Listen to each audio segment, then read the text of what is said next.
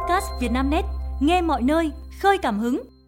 Mời quý độc giả theo dõi bản tin trưa ngày 15 tháng 2 của Vietnamnet, gồm những tin chính sau. Giá vàng giảm cả triệu đồng sau cú lao dốc vàng thế giới. Đường phố Hà Nội đông đúc trở lại sau kỳ nghỉ Tết. Khen thưởng lực lượng phá án vụ cô gái mất tích ở thành phố Thủ Đức. Honda Dream Thái 25 năm tuổi nguyên bản, giá gần 1 tỷ đồng. Giá vàng hôm nay giảm cả triệu đồng một lượng sau cú lao dốc vàng thế giới. Giá vàng hôm nay trên thế giới dừng ở ngưỡng 1.990 đô la Mỹ một ounce sau khi lao dốc phiên liền trước. Đầu giờ sáng ngày 15 tháng 2, giá vàng 9.999 được tập đoàn vàng bạc đá quý Doji niêm yết ở mức 76,35 và 78,05 triệu đồng một lượng mua vào và bán ra, giảm 200.000 đồng một lượng ở chiều mua vào và giảm 800.000 đồng một lượng ở chiều bán ra so với kết phiên giao dịch cuối cùng trước kỳ nghỉ Tết Nguyên đán Giáp Thìn. Trong khi đó, giá vàng miếng SJC vẫn chưa được điều chỉnh, giữ ở mức cao từ trước kỳ nghỉ Tết. SJC Hà Nội 76 triệu 700 nghìn đồng và 78 triệu 920 nghìn đồng một lượng. SJC Thành phố Hồ Chí Minh 76 triệu 700 nghìn đồng và 78 triệu 900 nghìn đồng một lượng. SJC Đà Nẵng 76 triệu 700 nghìn đồng và 78 triệu 920 nghìn đồng một lượng. Doji Hà Nội 76 triệu 350 nghìn đồng và 78 triệu 50 nghìn đồng một lượng. Doji Thành phố Hồ Chí Minh 76 triệu 350 nghìn đồng và 78 triệu 50 nghìn đồng một lượng. Đường phố Hà Nội đông đúc trở lại sau kỳ nghỉ Tết Nguyên đán. Sáng ngày 15 tháng 2, mùng 6 tháng Giêng, ngày đầu tiên người dân trở lại đi làm, học tập sau kỳ nghỉ Tết Nguyên đán Giáp Thìn kéo dài 7 ngày. Thời điểm 7 giờ sáng, tại đường Trần Phú, quận Hà Đông, xe cộ đông đúc theo hướng từ quận Hà Đông đi Thanh Xuân. Lực lượng cảnh sát giao thông thuộc đội cảnh sát giao thông đường bộ số 7, phòng cảnh sát giao thông công an thành phố Hà Nội đã ứng trực để phân luồng, đảm bảo giao thông. Đến 7 giờ 30 phút, ngã tư Nguyễn Trãi, Khuất Duy Tiến, đông đúc phương tiện. Lượng ô tô từ vành đai 3 trên cao xuống đường Khuất Duy Tiến phải xếp hàng nhích từng mét. Tại hầm chui Thanh Xuân, hướng đi đường Tố Hữu là điểm thường xuyên xảy ra ùn tắc giao thông trong ngày thường, nhưng vào ngày đầu tiên đi làm sau kỳ nghỉ Tết Nguyên đán Giáp Thìn, đường lại thông thoáng. Đường Nguyễn Trãi, đoạn đường dẫn lên cầu vượt ngã tư sở, dòng phương tiện ùn cục bộ khoảng 200 mét, phương tiện di chuyển chậm. Tình hình giao thông thông thoáng tại nút ngã tư sở, đường Trường Trinh, khu vực đường Láng, vành đai hai trên cao, phương tiện cũng lưu thông tốt. Hàng chục người cấp cứu tại bệnh viện Trợ Giấy vì đánh nhau trong kỳ nghỉ Tết. Ngày 15 tháng 2, bệnh viện Trợ Giấy, thành phố Hồ Chí Minh cho biết, trong kỳ nghỉ Tết Nguyên đán kéo dài 7 ngày, từ 29 Tết đến mùng 5 Tết, nơi này đã tiếp nhận 1.870 ca cấp cứu. Như vậy trung bình mỗi ngày, bệnh viện hạng đặc biệt thuộc Bộ Y tế tiếp nhận 267 ca cấp cứu. Cùng thời gian trên, 723 trường hợp vào viện vì bệnh ngoại khoa, 362 ca bị tai nạn giao thông, 84 ca tai nạn sinh hoạt, 33 ca đánh nhau và 14 ca ngộ độc các loại. Các bác sĩ tiến hành phẫu thuật cấp cứu cho 270 trường hợp, sử dụng hết 597 đơn vị máu, loại 350ml. Tính đến sáng ngày 15 tháng 2, bệnh viện còn 1.404 bệnh nhân đang điều trị, hiện lưu trữ 4.230 đơn vị máu. Đáng chú ý, thống kê trong 2 tuần, từ 23 tháng Chạp đến ngày mùng 5 Tết, bệnh viện này tiếp nhận 635 ca tai nạn giao thông, trong đó chỉ hai trường hợp có dùng rượu bia. So với kỳ nghỉ Tết năm ngoái, số lượng cấp cứu chuyển vào bệnh viện trợ giấy không chênh lệch quá nhiều, kỳ nghỉ Tết năm nay giảm 20 ca. Tuy nhiên, số ca tai nạn giao thông chuyển vào giảm 15,6%, số lượng tai nạn sinh hoạt, đánh nhau, ngộ độc các loại đều giảm so với cùng thời gian nghỉ Tết trước đó.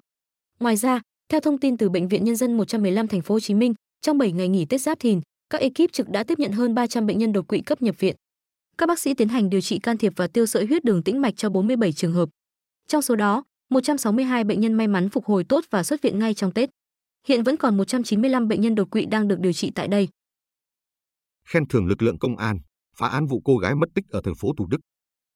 Sáng ngày 15 tháng 2, Thành ủy thành phố Hồ Chí Minh, Ban giám đốc Công an thành phố Hồ Chí Minh và Thành ủy thành phố Thủ Đức đã tổ chức lễ trao khen thưởng đột xuất cho 5 tập thể thuộc Công an thành phố Thủ Đức và Công an thành phố Hồ Chí Minh tham gia điều tra, khám phá nhanh vụ giết người phân sắc liên quan đến cô gái mất tích trong nhiều ngày dịp Tết, gây xôn xao dư luận.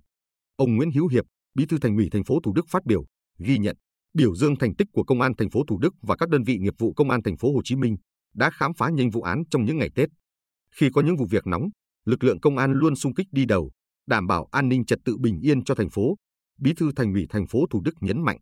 Phát biểu tại buổi lễ, Thượng tá Nguyễn Đình Dương, Phó Giám đốc Công an thành phố Hồ Chí Minh đánh giá cao tinh thần trách nhiệm, không quản ngại khó khăn, thể hiện sự tinh thông về nghiệp vụ, đoàn kết, hiệp đồng phối hợp giữa các đơn vị tham gia phá án.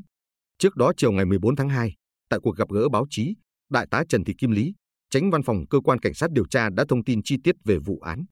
Theo đó, ngày 9 tháng 2, nhằm 30 Tết, khi nhận tin báo của người nhà về sự việc mất tích của chị Vi Thị Tê, 25 tuổi, quê Đồng Nai, Công an phường Tăng Nơn Phú B đã xuống khu nhà trọ của chị T ở đường Quang Trung, khu phố 5 để xác minh.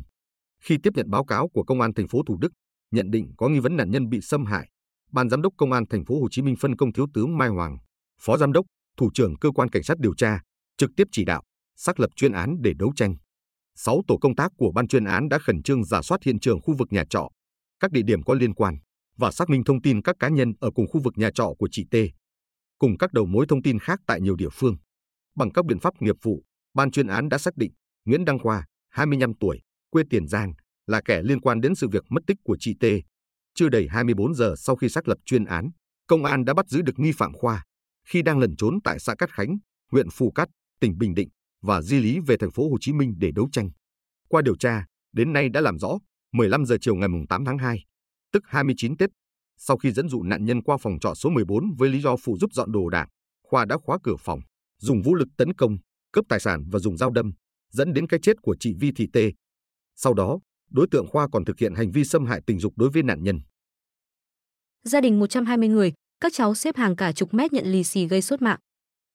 Bùi Phương, quê Thái Bình, đăng tải bức ảnh chụp các thành viên trong đại gia đình của mình lên mạng xã hội những ngày đầu xuân Giáp Thìn 2024. Bức ảnh khiến cư dân mạng thích thú bởi số lượng thành viên khủng trong một khung hình. Bên cạnh bức ảnh, cô gái trẻ còn chia sẻ đoạn clip ngắn quay cảnh các cháu xếp hàng dài gần chục mét dọc khoảng sân lớn nhận lì xì. Cô Lâm mới bắt được một phần ba số cháu xếp hàng, Phương viết. Chị Trần Thu Thảo, quận Đống Đa, Hà Nội bình luận. Làm dâu, rể nhà bạn này mà nhớ được hết tên, thứ tự các thành viên của gia đình cũng là một thử thách. Ngày Tết, ngày vui, cả gia đình mà quây quần chắc phải mấy chục mâm cơm mới ngồi đủ, anh Tuấn Nam, Nam Định chia sẻ dưới bài viết. Trả lời phóng viên, Bùi Phương, chủ nhân bài viết gây sốt mạng xã hội cho biết, Tết đến xuân về là ngày hội tụ của mọi gia đình. Vì vậy, năm nào ngày mùng 4 Tết, đại gia đình của cô cũng trở về ngôi nhà nhỏ ở xã Bình Định, Kiến Sương, Thái Bình để gặp gỡ, chúc Tết. Đây là nhà của ông bà ngoại tôi. Ông bà ngoại tôi sinh được 12 người con, 6 con trai, 6 con gái. Mùng 4 Tết Giáp Thìn năm nay là kỷ niệm 100 năm ngày sinh của ông bà, nên mọi người về rất đông, Bùi Phương nói. Cô gái này cũng cho biết, mẹ cô là con thứ 8 của ông bà ngoại, nên được ông bà đặt tên là Vũ Thị Tám. Honda Dream Thái 25 năm tuổi vẫn nguyên bản, giá gần 1 tỷ đồng. Honda Dream 2, Dream Thái là dòng xe có yếu tố lịch sử gắn với bao thế hệ người Việt Nam và hiện giờ vẫn được nhiều người săn đón. Phong trào chơi Dream ở khu vực miền Bắc tới nay vẫn rất mạnh mẽ, thu hút khá nhiều các bạn trẻ cho tới những người trung tuổi. Cũng chính vì thế, trên thị trường hiện nay, có không ít chiếc Honda Dream Thái nguyên bản, giá đắt đỏ lên đến vài trăm triệu đồng. Mới đây, anh Đỗ Quang Tú, Tú Sức Mô Tô, ở Hà Nội cũng gây chú ý khi chào bán chiếc Dream Thái đời 1999 với giá lên đến gần 1 tỷ đồng, ngang ngửa giá bán của nhiều dòng xe SUV đời mới hiện nay. Trao đổi với Vietnamnet, anh Tú cho biết, đây là chiếc xe vô cùng đặc biệt. Hơn mười mấy năm, tôi mới sở hữu được một chiếc Dream Thái Nguyên zin 100% mới tinh như thế này. Xe đời 1999, nhưng đến nay mới chỉ lăn bánh 3.000 km. Đây là siêu phẩm, rất phù hợp với những tay chơi thích sưu tầm dòng xe này, và đặc biệt là phải chịu chi. Anh Tú giới thiệu, lốp zin theo xe, không hề dạn, thậm chí vẫn còn chỉ cao su. Tất cả chi tiết đều mới, trục ốc chưa mở, lốc máy nhũ phấn, không bị chỉ thâm. Dàn áo, tem, sơn xe đều nguyên bản, vẫn còn bóng mượt, hai chìa khóa đi kèm. Yếm xe chưa hề bị cạo sơn mới. Với những anh em chuyên sưu tầm, dành về dòng xe này, khi nhìn thấy sẽ cảm nhận được độ độc, hiếm của nó. Chính tôi cũng không thể tưởng tượng được mình có thể săn mua được chiếc xe đẹp như thế này, anh Tú chia sẻ. Thành phố Hồ Chí Minh xảy ra 15 vụ cháy dịp Tết Giáp Thìn, một người chết. Phòng Cảnh sát Phòng cháy chữa cháy Công an Thành phố Hồ Chí Minh BC07 vừa tổng kết tình hình, kết quả công tác phòng cháy chữa cháy và cứu nạn cứu hộ, đảm bảo an toàn trật tự trong kỳ nghỉ Tết Giáp Thìn. Theo đó, trong 7 ngày nghỉ Tết, từ ngày mùng 8 tháng 2 đến ngày 14 tháng 2, nhằm 29 tháng Chạp năm Quý Mão đến mùng 5 Tết Giáp Thìn, toàn thành phố Hồ Chí Minh xảy ra 15 vụ cháy, gồm quận Tân Phú 3 vụ, thành phố Thủ Đức, quận 12, Tân Bình, Bình Tân, huyện Củ Chi, mỗi nơi 2 vụ. Quận 1, Gò Vấp, mỗi nơi một vụ. Nơi xảy ra cháy gồm nhà ở riêng lẻ, 10 vụ. Nhà ở kết hợp kinh doanh, 2 vụ. Kiosk, 1 vụ, bãi chứa phế liệu, 1 vụ và trụ điện, 1 vụ. Trong 15 vụ cháy trên, có một vụ làm chết người xảy ra lúc 3 giờ 30 phút ngày 9 tháng 2, 30 Tết, tại nhà dân trên đường Trương Dương, phường Linh Chiểu, thành phố Thủ Đức. Nạn nhân được xác định bị tai biến, không đi lại được. Theo PC07, so với cùng kỳ Tết Nguyên đán Quý Mão, thì số vụ cháy giảm 4 vụ, thiệt hại tài sản giảm khoảng 7,2 triệu đồng, nhưng tăng một người chết. Nguyên nhân gây cháy do sự cố hệ thống, thiết bị điện, 8 vụ. Bất cẩn trong thắp nhang thờ cúng, một vụ và đang điều tra làm rõ, 6 vụ. Về tình hình nổ, trên địa bàn thành phố xảy ra một vụ nổ khí ga tại nhà dân, làm bị thương một người, thiệt hại tài sản chưa ước tính thành tiền. Khởi công trung tâm kiểm soát không lưu gần 1.500 tỷ đồng ở thành phố Hồ Chí Minh. Sáng ngày 15 tháng 2, Tổng công ty quản lý bay Việt Nam VATM tổ chức lễ gia quân đầu năm và khởi công trung tâm kiểm soát không lưu Hồ Chí Minh ATCC Hồ Chí Minh. Theo đó, dự án trung tâm kiểm soát không lưu Hồ Chí Minh ATCC Hồ Chí Minh này sẽ thay thế trung tâm kiểm soát không lưu hiện hữu đã bắt đầu hết tuổi thọ, công nghệ lạc hậu một phần, các hệ thống hạ tầng, trang thiết bị đã bắt đầu xuống cấp. Trong khi đó, công nghệ, trang thiết bị trong lĩnh vực hàng không trên thế giới đã có các bước tiến lớn nhằm đáp ứng sự phát triển nhanh trong lĩnh vực vận tải hàng không. Đặc biệt, Trung tâm Kiểm soát Không lưu Hồ Chí Minh bảo đảm cho việc cung cấp dịch vụ kiểm soát tiếp cận cho cảng HKQT Long Thành khi giai đoạn 1 được hoàn thành vào cuối năm 2025 và cảng HKQT Tân Sơn Nhất. Đại diện liên danh nhà thầu cho biết, đơn vị sẽ phối hợp chặt chẽ với chủ đầu tư, đảm bảo công trình được thực hiện đúng tiến độ, chất lượng và an toàn theo kế hoạch đề ra. Xả súng vào đám đông diễu hành ở Mỹ, 22 người thương vong. Ít nhất một người thiệt mạng và 21 người khác bị thương trong vụ xả súng xảy ra hôm 14 tháng 2 tại thành phố Kansas, thuộc bang Missouri, Mỹ. Kênh truyền hình ABC News dẫn lời cảnh sát trưởng thành phố Kansas, Stacy Graves nói rằng vụ xả súng trên là một thảm họa và đã có 3 nghi phạm bị bắt giữ để phục vụ công tác điều tra. Vụ xả súng xảy ra ở khu phía tây nhà ga Union Station, gần gara để xe, khi người hâm mộ đội bóng bầu dục Chiefs rời khỏi đó. Chúng tôi đã thu giữ ít nhất một hung khí. Tuy nhiên, động cơ thực hiện hành vi xả súng chưa thể xác định, quan chức Graves cho hay.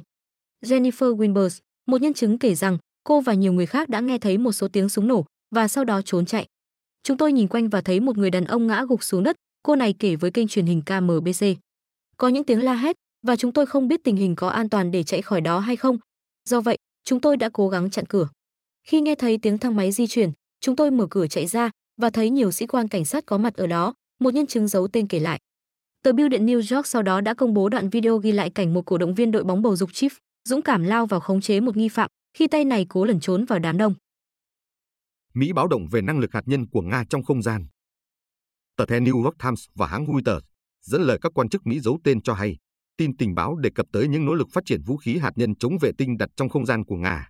Các quan chức Mỹ đương nhiệm lẫn đã về hưu cho hay, do Nga dường như chưa chuẩn bị triển khai vũ khí hạt nhân, nên đó không phải là mối đe dọa khẩn cấp với Mỹ. Vũ khí tiêu diệt vệ tinh, nếu được triển khai, có thể phá hủy các hoạt động liên lạc dân sự, giám sát từ không gian và các hoạt động chỉ huy, kiểm soát quân sự của Mỹ và các đồng minh.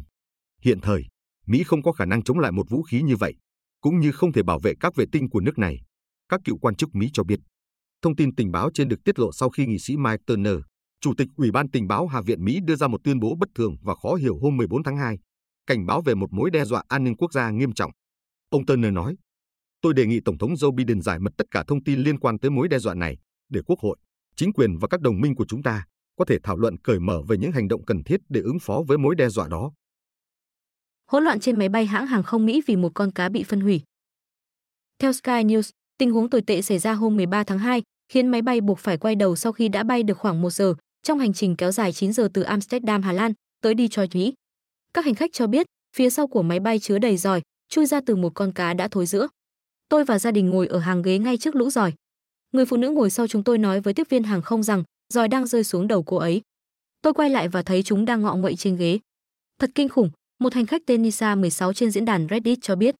Hành khách trên nói thêm, một trong những túi hành lý sách tay của họ để cạnh chiếc túi kinh tởm và nghi phạm vẫn ngồi yên, không rời khỏi máy bay vào cuối chuyến bay. Một hành khách khác tên là Kelsey cũng nói về chuyến bay trong bài viết đăng trên mạng xã hội X. Cô cho biết đã phàn nàn về mùi kỳ lạ trên máy bay song nỗi thất vọng lớn nhất là sự thiếu quan tâm của các tiếp viên hàng không. Tất cả họ đều ngồi quanh khu vực phi hành đoàn, cười đùa và nói chuyện. Chúng tôi ngồi trên máy bay gần 3 tiếng đồng hồ mà thậm chí không có nước uống. Hãng hàng không Delta đã xác nhận vụ cá thối giữa và giòi trong hành lý, rồi xin lỗi hành khách. Quý độc giả vừa nghe bản tin podcast thời sự tổng hợp trưa ngày 15 tháng 2 của Vietnamnet, được thể hiện qua giọng đọc AI của VB. Bản tin được phát sóng hàng ngày lúc 12 giờ trưa. Mời quý vị và các bạn chú ý theo dõi.